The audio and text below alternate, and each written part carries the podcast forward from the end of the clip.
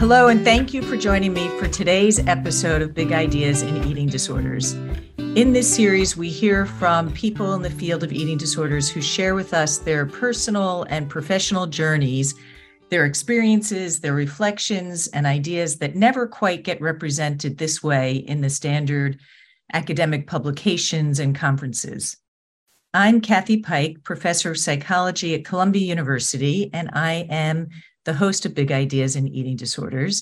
Today, I'm talking with Dr. Hans Hoek. Dr. Hoek is clinical psychiatrist at an eating disorders program in The Hague and professor of psychiatry at University of Groningen in the Netherlands, and also works in a clinical capacity in the Department of Migrants and Refugees in Utrecht. Uh, Dr. Hoek is also on faculty at Columbia University in New York City. He's a busy man. Dr. Hoek has focused on psychiatric epidemiology across a range of disorders. We'll hear about his work, how he got to psychiatric epidemiology, and some big ideas that he has that have developed over the course of his career. Dr. Hoek was former president of the Eating Disorders Research Society and serves on the editorial board of the preeminent eating disorder journals. We're really thrilled to have you here today, Hans. Thanks for joining us. Let's get started at the beginning uh, in your growing up years and when you first had an inkling that you were interested in psychiatry, mental health, and epidemiology. Yeah, actually, as a schoolboy, oh, I already wanted to become a doctor, and especially a doctor of tropical medicine. I probably read uh, some exciting books about it. But this idea stayed till I finished high school, and then I wanted to to become a doctor. But unfortunately, in the Netherlands, you had a lottery system, which meant that uh, if you finished a certain level of high school, everybody could enter the medical school, but it was a lottery. So I had bad luck for two years, and then I thought, what should I study? Either biology or psychology and then I choose for psychology to, yeah, to learn better to understand people because I thought people are can be very complicated. And the third year, um, I, I, had good luck. I was entered in the uh, medical school, and also I continued to study psychology because I like to study very much. But I still wanted to become a doctor in tropical medicine. So I did a lot of work for three years as a student in the Department of Surgery, and then um, I did an internship for three months in Suriname. And that made me change my mind a little bit. Um, I was three ma- months involved in uh, helping women to deliver their babies. But I noticed that there were so much cultural differences between the um, uh, different ethnic groups in how they uh, experienced this process. Hans, could you tell us about Suriname? What was it like when you were there? Suriname was um, this hostel was a uh, an old hostel where the poor people could come, and there were that many deliveries, and there hardly was any men uh, present, which which would be very different from the Netherlands. But there were coming Indian people, uh, Creole people from uh, the city, but also from the inland. The inland people from from from the, the jungle they could be nearly dying from pain and they didn't give any sound. While other people from the city they give lots of sound and were it was a quite exciting happening at all. But the difference were yeah for me very interesting. But also I, I went also into the jungle I notice, I mean, it's not nothing wrong with being a doctor in um, a tropical country as a Western doctor and to help people. But the real people who did something were the people who took care of clean water, uh, all kind of public health measure, and also the people who trained local people. So I decided maybe it's not the best way to to do something for the world. I mean, kind of fancy mm-hmm. to do something. And then I did my uh, internship in Curacao, a Caribbean island, um, for over a year.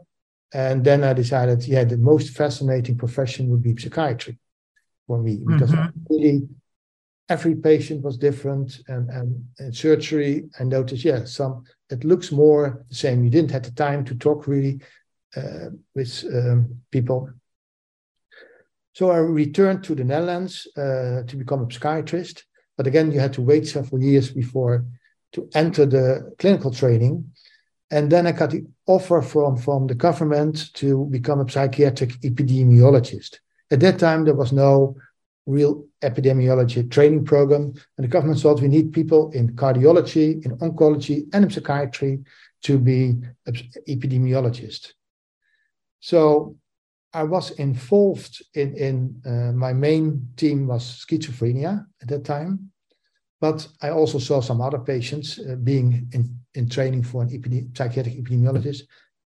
And my very first patient as a medical doctor happened to be a patient with anorexia nervosa. And I was mm-hmm. surprised. I mean, I was really shocked. How could this young woman starve herself?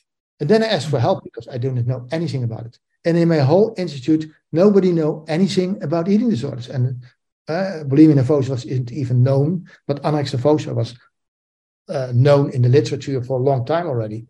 Mm-hmm. So I had to read the literature. What can you do about anorexia? And then I read family mm-hmm. therapy. I hadn't experience, I must say, but family therapy, and I tried to to read how you do family therapy. And then I asked a social worker to help me had also no experience with eating disorders, but we did an eight months therapy and uh, with the parents and this uh, this young woman, and she recovered. Mm-hmm. But actually, I have no clue really what was the ingredient, what made. I mean, the family therapy helped somehow. Mm-hmm.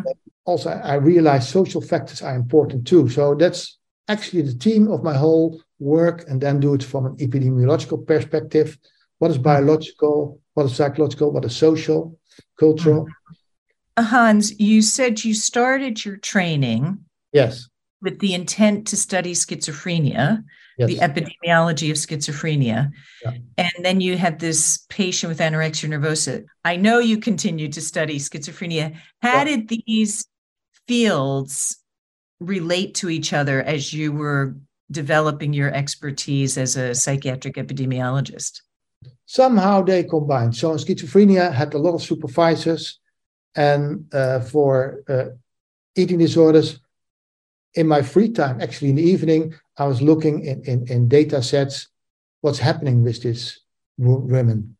And mm-hmm. um, then I wrote a small paper, several small papers about patterns of care. For example, that they all came into the pediatric department or the internal medicine, and mental health care didn't take care of them. But schizophrenia mm-hmm. was my main team. And in 86, I got a grant from the government to go for half a year to Columbia University in New York. Mm-hmm. And in the program of Bruce Dohrenwend, but I also met Ezra Susser there. And we started to conduct studies in the Netherlands. He was already involved in it when I met him on the Dutch famine. You would say famine in the Netherlands, but in the Second World War, there was a huge famine, really disaster at the end of the Second World War. And we were interested in, in the people who were born from mothers who were exposed to this famine, and these persons were exposed prenatally. So that was a very important study, which had a, can tell a lot of it. But I also met in New York Tim Walsh, which made also a very much impression on me. So he was the head of the eating disorder department in New York State Psychiatric uh, Institute, related to Columbia University. So these were very important kind of mentors for me. I mm-hmm. also got a small grant to go for a visit to the Institute of Psychiatry in London, which is the most famous institute in, U- in Europe for research for schizophrenia. But I also met Janet Treasure there, which was also an important uh-huh. mentor for me although it was only a short visit there. So this, all these two, these two schizophrenia research and eating disorders helped me to advance also somewhat the field of eating disorders because the schizophrenia field is much older, has a much stronger research tradition at that time already. Um, so, like this prenatal famine study has had an impact how I think about mental disorders in general. Right. So it sounds like, in some ways, the field of eating disorders got very lucky that you had training in psychiatric psychiatric epidemiology in schizophrenia because the methodologies, the sophistication of the field in schizophrenia was something that you could bring to eating disorders that was just beginning to ask similar questions. Yeah, and, yeah. and in the Netherlands, uh, there was much more a need of somebody doing something in eating disorders than in schizophrenia. There were many people involved. The Netherlands had a good tradition in schizophrenia research. So at some mm-hmm. point, um, there was this lack of treatment facilities. And actually, the Queen got a lot of letters, Queen Beatrix of the Netherlands at that time. She got a lot of letters from worried parents about their daughter dying. And uh, why mm-hmm. are there no specialist services? So they had to call abroad to Belgium, for example, or to England, some even to Australia, where they had good facilities. And they um, made an, a national health counter, made a committee, which I was part of. There were all kind of professors, but they didn't know a lot. Professor of gynecology, professor of internal medicine, but they didn't have any experience actually with eating disorders. And I, as a junior mm-hmm. doctor, even had hadn't had my uh, psychiatry training at that moment, but had wrote a few, few papers. So, in the line of blind, pe- blind people, there's this one eye king. Uh, I was involved, right. and we made a report which had a lot of impact in the Netherlands. So we had to develop specialist uh, centers, and the government also gave me a lot of money to do studies on it, to uh, and also to develop this National Committee of Eating Disorders to develop specialist eating disorder centers in the Netherlands. So it had a mm-hmm. lot of impact and it also gave me the money to do a lot of studies. Yeah. So tell us what the first studies were that you did in terms of eating disorders and epidemiology. What were the early findings? I mean, imagine, for example, in the, the US, you couldn't do these kind of studies. In the Netherlands, you have all this good registration system, whether it was for to examine the effects of prenatal famine, but also this nationwide system covering 1% of the total Dutch population. And this primary care study, which is now four decades, brought us a lot of results which are important. So, one of the findings was the mm. early findings in the mid 19th published that anorexia nervosa occurred in cities, rural areas, um, and urbanized areas at the same rate. While bulimia nervosa, at that time quite recently uh, classified disorder, was occurring five times more in cities than in rural areas, using the same hmm. methods all over the country. So, Hans, you conducted this research yeah. in the Netherlands. You yeah. see that bulimia nervosa is much more likely to occur in cities, anorexia nervosa across the country. You're developing these ideas around some differential influences of biology and environment potentially. Yeah. And then I know you extended your research, kind of going back to this global interest that you had in tropical medicine and went to Curacao. Can you tell us about that? Yeah, we were happened to be at Curacao. I was a, general medical doctor, mm-hmm. and I was involved uh, for a 20 year study of the total psychiatric inpatient population. And mm. we followed them for 20 years for schizophrenia related research. And then I thought, well, I'm here every year. Why not study anorexia and to prove that it doesn't exist here? Because as a general medical doctor, I hadn't heard about it. I never, I asked people, did you ever see a patient? No, they said. And then we, we were, had access to the general hospital. And we searched, it was electronically possible, 144,000 records of all kind of patients. Uh, uh, they were admitted for surgery, etc. But we looked for people who had amenorrhea uh, or um, unexplained weight loss, and we found that there were cases um, also really anorexia And mm-hmm. we wrote that up. And um, so, so this is based on clinical uh, case or clinical yeah. medical oh, record review. Yeah, yeah, yeah. You're identifying cases yeah. of anorexia nervosa. I mean, this is sort of this is a uh, real landmark finding because there had been assumptions, like you say, yeah. that you're not going to see eating disorders in a place like Curacao. Yeah. What yeah. was the response to this finding? Well, it, it had several interesting responses. Um, first of all, it was published as a small paper in the New England Journal of Medicine, which gives it a lot of prestige. Mm-hmm. And the title was Anorexia is not culture bound. Uh-huh. And, uh, and, at that time, I, I, myself moved to the neurobiological field saying, hey, I edited uh, together with Janet Treasure and, and Melanie Katzman a huge volume on biological uh, neurobiology in, in eating disorders. But we proved to be wrong.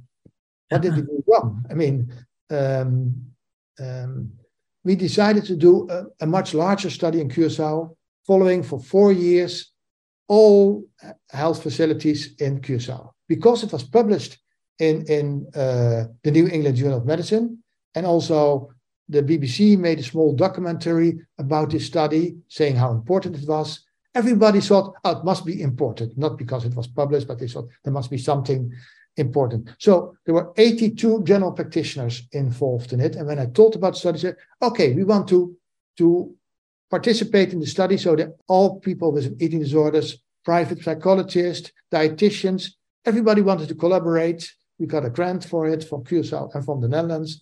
And um, so, but we did find that our first study, the end result was not correct. What did we find? We didn't find a single case among the majority black population. So 80%, to be exact, 79% of the Curacao population has uh, are black people. 30% mm hmm are mixed and 7% are white. And a small mm-hmm. percent is Asian background. And we couldn't, in our first study, we couldn't know that because ethnicity is not political correct to record in the medical records. So we didn't mm-hmm. know the the ethnic background. We assumed from the names. Sometimes you were at that time you had access to the names. Nowadays it's not possible anymore. That so the black population didn't have a single case, and in the mixed and white population, the rates were exactly the same as at that time in the Netherlands and in the US. Mm-hmm. In the Mayo Clinic area study. So, so now you've got data suggesting, in fact, culture is part of the story. Yeah. Uh-huh. Yeah. So tell us how that how your thinking evolved. Well, so I had to change my mind. So no single black ca- case, and we did find uh, women uh, with bulimia nervosa, with binge eating disorders, um, but we didn't find a single case. So social factors are important. So you didn't find a single case of anorexia nervosa, but you found cases of other disordered yeah. among yeah. the black other, other, eating disorders among the black population. other eating disorders. Yeah. Okay. So tell us. This takes us. I think it takes us to the big ideas that yeah, Crystal. Exactly. Yeah. So please share with us where you are on that. So and, and, and Curacao is a Caribbean country um, where you would say big is beautiful. To um, people with a higher uh, body mass index, and especially women, are considered to be more beautiful than skinny people. So there's no pressure to be thin from the society. And mm-hmm. Mixed and white population had the same pressure uh, some come, come, came from the Netherlands or had studied in the Netherlands, had the same pressure as in Western countries. So I realized you need for to develop an eating disorders if you're vulnerable. So uh, actually, it's the vulnerable vulnerability stress model, which was important in the schizophrenia research. So you have the link can to schizophrenia. At that time, there was a lot to do about vulnerability stress models.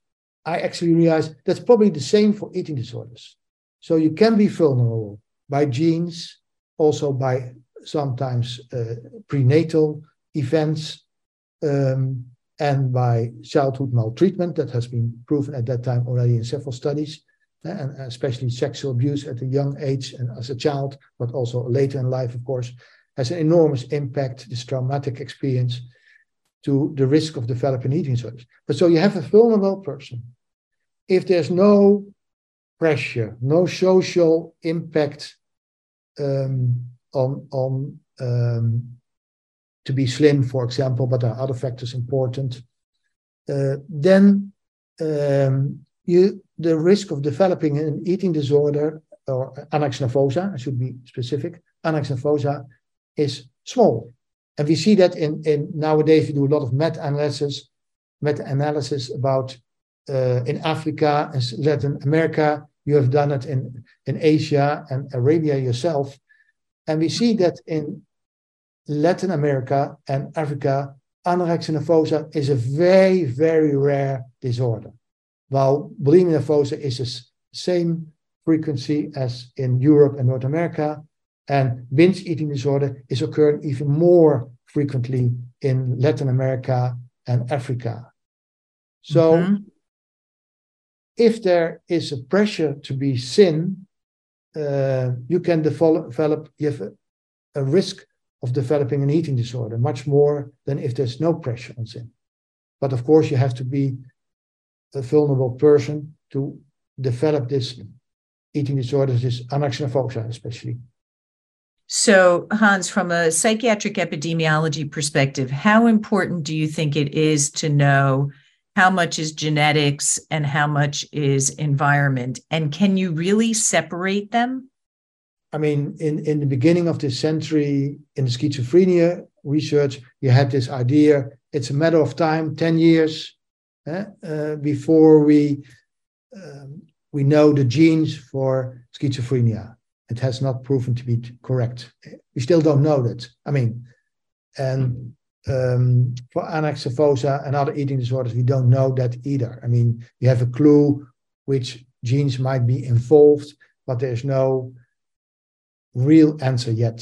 Um, while we know that social factors and, and uh, pressure, uh, social pressure on, on adolescents are very much important. So we have a new mm-hmm. study now conducted. We haven't published yet, but we have just submitted it to, to a journal, um, in where we followed uh, for 40 years what's happening in, um, in, in the Netherlands with eating disorders. And we did find for the first time a significant increase in the young adolescent girls, 10 to 14 mm-hmm. years old. That's well, really that's an increase in anorexia nervosa or all no. eating disorders? In new cases, in new cases of anorexia nervosa. Actually, anorexia nervosa. bulimia nervosa in the same study go down. But that's another story. For uh-huh. adolescent girls, it's hard to, to find something like that on a population level that has a real significant increase. And we are puzzled now what could be the explanation. Right. Because overall, the incidence in anorexia has been rather stable over decades in the study, also in previous studies. Um, and the only explanation I could find um, is, is, is, so the role of social media. Um, mm-hmm. We looked also at biological factors. So the age of puberty has gone down for about three months per decade. But that could only explain maybe one year after four four decades. So the real impact, what happened in in in the uh, 2010s, uh, 2000 till 2020, where we find this uh, this finding, is the huge impact of social media.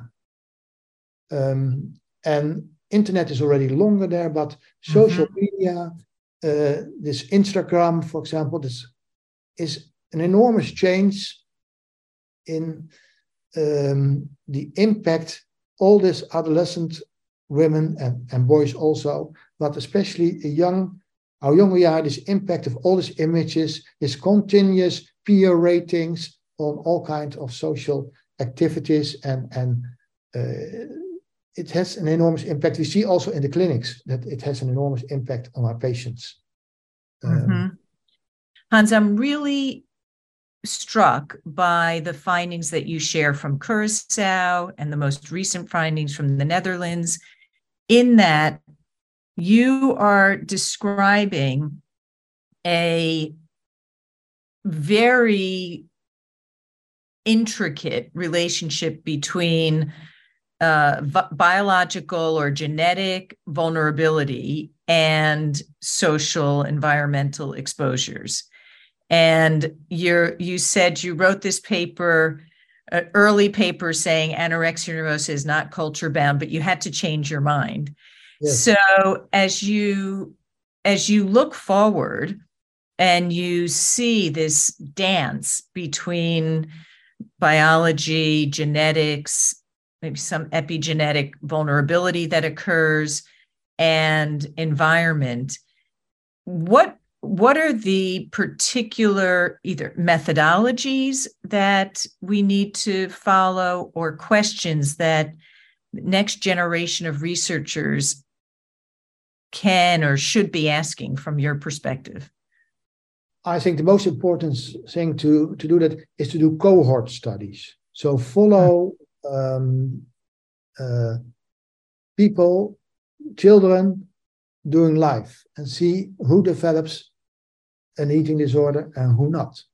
Um, mm-hmm. and, and, we're actually doing that in, in, in, two cohorts. One cohort started at the age of 11 and is now uh, in the late 20s and we see what factors have impact on, on developing an eating disorder. Mm-hmm. And also follow an, a cohort generation R Rotterdam in, in Rotterdam, where we follow 8,000 the babies of 8,000 women, we which we screened already before uh, during pregnancy. So we made echoes, for echoes of, of the brain, and to see, and they're now 15 and um, we can see, uh, we already did studies on, on uh, picky eating and ARFID related uh, behavior uh, to see what, what, what's, what's the impact on, and the, for example, the comorbidity of autism, um, uh, autism uh, spectrum disorders and eating behavior. Um, so that gives a lot of information. I think people should follow that um, that line of, of cohort studies are very informative. Um, mm-hmm.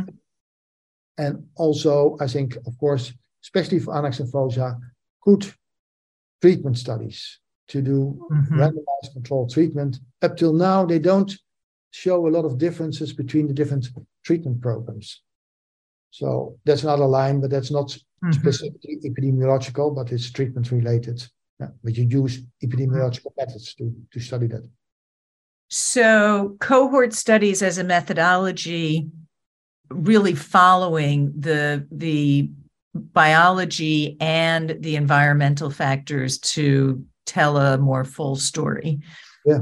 So you you started out saying you were really interested in tropical medicine.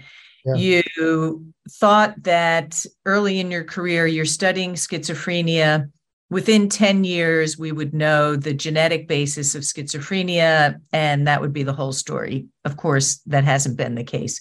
Oh. Kind of similar assumptions around anorexia nervosa. There was a moment in time where we thought, we'll understand the genetic risk, and that's going to tell the story. It doesn't tell the whole story. Yeah. So, your, as I hear it, your uh, big idea around this interaction between environment and biology is quite nuanced and nuanced around when biology matters, when environment matters, and how they interact, and how they interact differently for different expressions of eating disorder. Yes. Is that is that accurate? Yeah, I, I think that's a quite good uh, summary as you look back on your career, is there something that especially surprised you? Well, maybe how complicated uh, the human biology and social interactions with people are, which um, and and our optimism in the past to find the answers for everything and to be able to solve everything, which of course is a yeah a dream which you want to keep, but it won't be possible, I think. Um, I mean, if I look back, um, I, I, think what helped me a lot, and that's what I also like myself to, to do, is that I had a lot of good mentors. Not at the beginning, like I told you about this first anorexia nervosa patient. I had nobody to go. Uh, but in mm-hmm. later in life, I had these good mentors in in in other countries like Tim Walsh, Janet Treasure, and others, and also in schizophrenia research.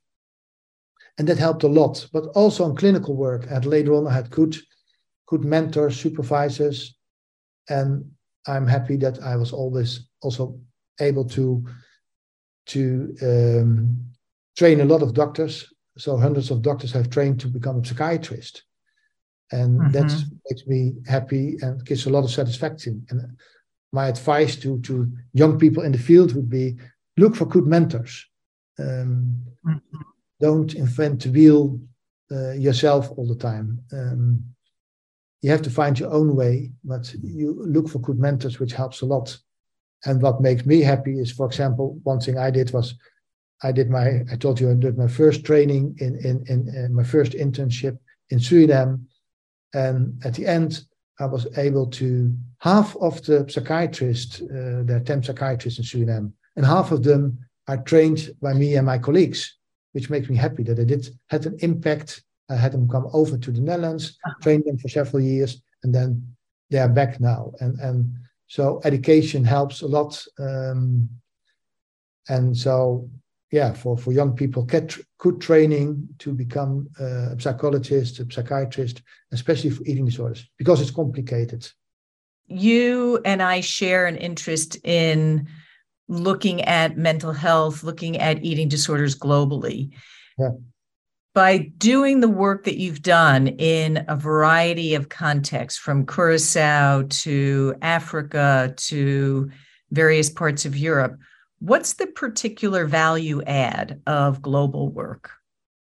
Advantage for for uh, uh, other countries is to get training from experienced professionals, either in, in clinical work or research, to um, help them um, develop their their um, yeah their skills and and their uh, programs. And we can learn a lot also from other countries of course.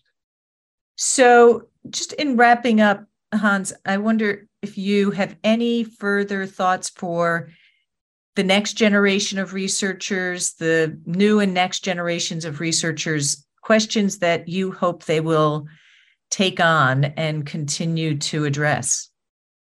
I think it's eh, important. It, it's very dem- demanding also to treat, especially anorexia. I, I, see a lot of psychiatrists are not that much interested in it. They find it very frustrating to treat a person with anorexia. I mean, you see, if if a person with anorexia is admitted at a, a general ward, the, the team gets all kind of conflicts about it. So it's really hard to treat. So um, I think that's it's specifically a disorder which needs specialist care. So you have to be trained properly to to treat um, people with eating disorders and especially anorexia nervosa. Get good mentors um, and be curious. Have this curiosity, this real interest in in in um, in the patient and I also say to the many doctors I trained, take care of yourself too, because mm-hmm. uh, I, I, train more doctors than, than psychologists, but the doctors always say, take care of yourself first. You can only be a good doctor if you take care of yourself. Um, because if you have 24 hours on duty, uh, you cannot be the 25th hour, you cannot be a good doctor or a good professional any, anyhow. And um, mm-hmm also more in a general way, take care of yourself also to um, because it's tough, tough profession, I think, psychiatry, psychology, clinical psychologist, and treating eating disorders um, requires, yeah, persistence, the same persistence as the patient has to continue this behavior. You have to have yourself to, to willing to treat and to try to help recovery. Fantastic. Well, Hans, thank you so much for joining us today. We really appreciate your uh, being part of this discussion and uh, greatly appreciate your willingness and your your persistence over the decades in terms of contributing as a psychiatric epidemiologist and clinician. You have really helped us understand a lot about the work we do and the the folks who develop eating disorders thank you very much for the opportunity to talk on this uh, talk. Thanks